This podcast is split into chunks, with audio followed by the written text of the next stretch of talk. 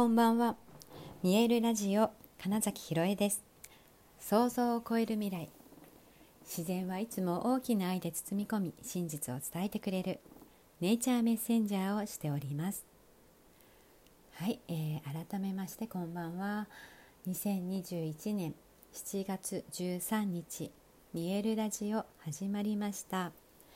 さて、えー、今日はねあの私がミツバチを飼いたいなって5月ぐらいから言ってるんですけれども、まあ、そのミツバチの話とかね、まあ、それにまつわるうーん気づいたことみたいな話をねしたいと思います。えー、ミツバチ本当飼いたいんですただ、まあ、東京の住宅街ではいろいろな害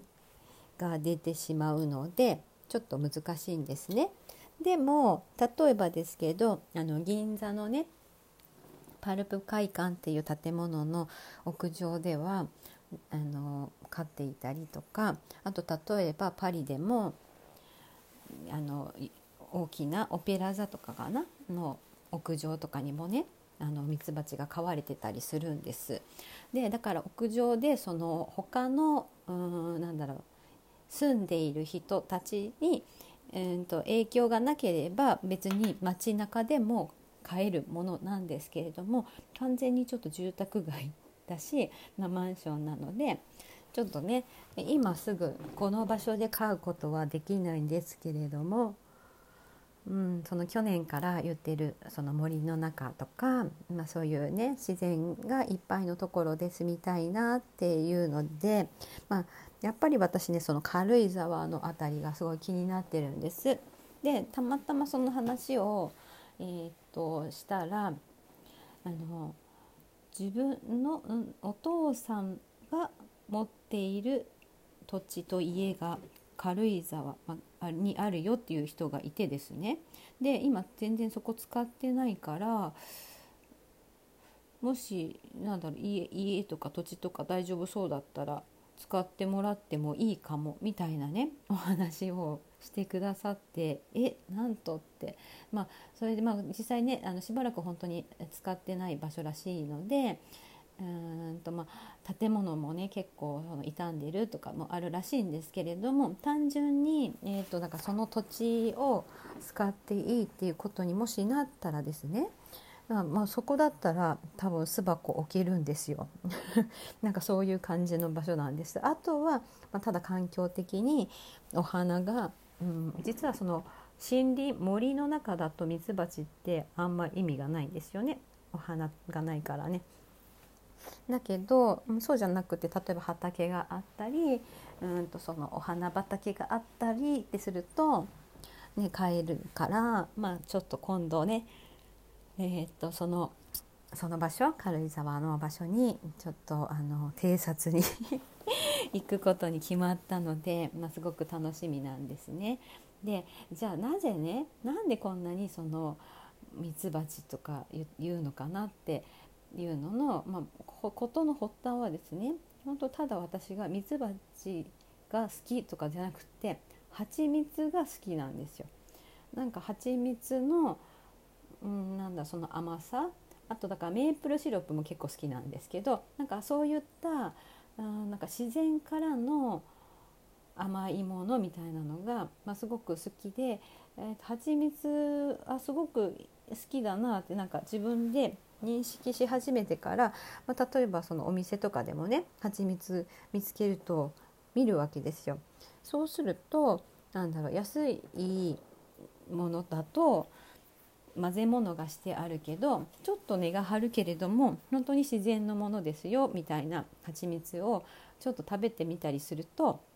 あまりにの美味しさとかあと本当にお花の名前の例えば、えー、なんだ？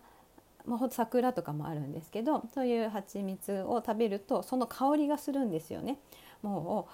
う全然そのだから取れる植物によって全然あの味も香りも違うっていうのがもうほんと楽しくってで、まあ、そういうふうにずっと蜂蜜好きだなみたいなのがあったからあの自分の演劇のレベルもね見えるっていうフランス語の蜂蜜っていう名前をつけてるぐらい、まあ、ずっとね蜂蜜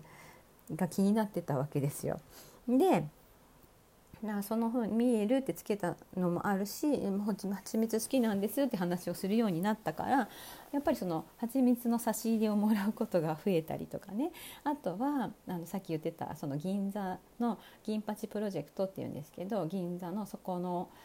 あの主催の人とちょっとつながって、えーと、ミエルのお芝居の公演の時にねちょっとなんだコラボみたいなことをしてもらったりだとか、まあ、本当にその養蜂に関係ある人たちっていうのにだんだん今度気になってってつながってってっていうところで、えーと、私が3回ほどお尋ねしたあの戸隠なそれも長野ですね。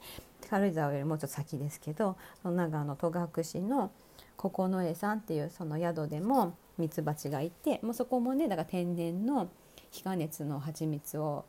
採取してそして販売とかしたりするしあのその場で食べれたりするっていう。でなんかそう身近にもう実際そこにいるミツバチの様子を見たり、うん、どういう働きをしてるんだろうっていうのがだんだん分かってきてでで初めはなんかミツバチがどのくらいの距離を飛んでどんな風に集めてくるとかその生態系っていうか、ね、巣箱の中はどういう風になってるのみたいな話を、まあ、知識として入れてって思った後にですねあのミツバチがいなくなると私たちの食べ物がだいぶなくなっちゃうんだよっていうことがあの腑に落ちたというかね。そう。これそのミツバチもう当たり前ですけどだからお花のところに行って蜜を吸っているわけですよね。で花から花へ飛ぶわけなので花粉そうだから受粉のお手伝いをすごくしているんですよ分かりやすくミツバチは。でもちろん他の,、まあの飛ぶいろいろな虫とか、ま、歩く虫でもねあのそこでお花通過したらちゃんと受粉のお手伝いはしてますけれどももう結構そのミツバチがやってるってことはすごく大きくって、えー、っと本当果物とか野菜っていうのもものが本当にねなくなっちゃうんですってミツバチがいなくなると。でそれをでもそんなことを学校でも全然教わんなかったし大人になってもそういう情報を何だろうあんま聞く機会ってないのであのまあ、知らないしあのなんだ蜂ミツバチたちってねあの春から夏の間のぐらいにそのなんだろう巣が分かれるというか一度分分法って呼ぶのかな？なんかそううんと集団が分かれるわけですそれでそういう時ってねあの近くの建物の壁とかに一回ブワーって行って、まあ、そこでね「どこ行きますか?」みたいなまあ、そういう時間を過ごすわけですよ。でもそういうのを見ると蜂だから怖い危ないだから駆除してくださいみたいになったりもするんだけどなんなんだろうそのミツバチが本当に、えーと、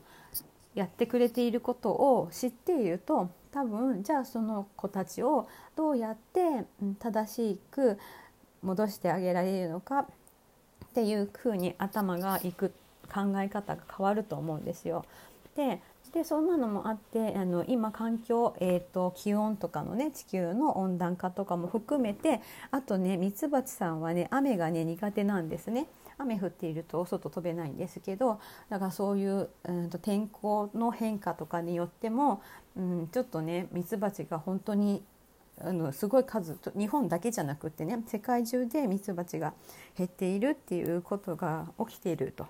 っていうことはつまりですよ。本当に私たちが、えーと、食べ物がなくなっちゃう可能性があるしもう本当だから土土壌も変わるわけですよね。そのミツバチがいることで。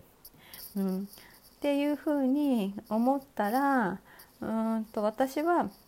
少しでもその自分が好きで楽しくやれそうだったらしかもそれがなんか少しでもあの地球っていう宇宙のところに何か役に立てるんだったらいいなしかも美味しい蜂蜜食べられるんだったらいいなみたいなのもあってやっぱりそうミツバチ飼いたいななんて話をね今日ちょっとしたんです。うん、なのでそしたらねあのたまたま一緒にいた方々が私も蜂蜜好きだしミツバチいいねっていう方とあの知り合いが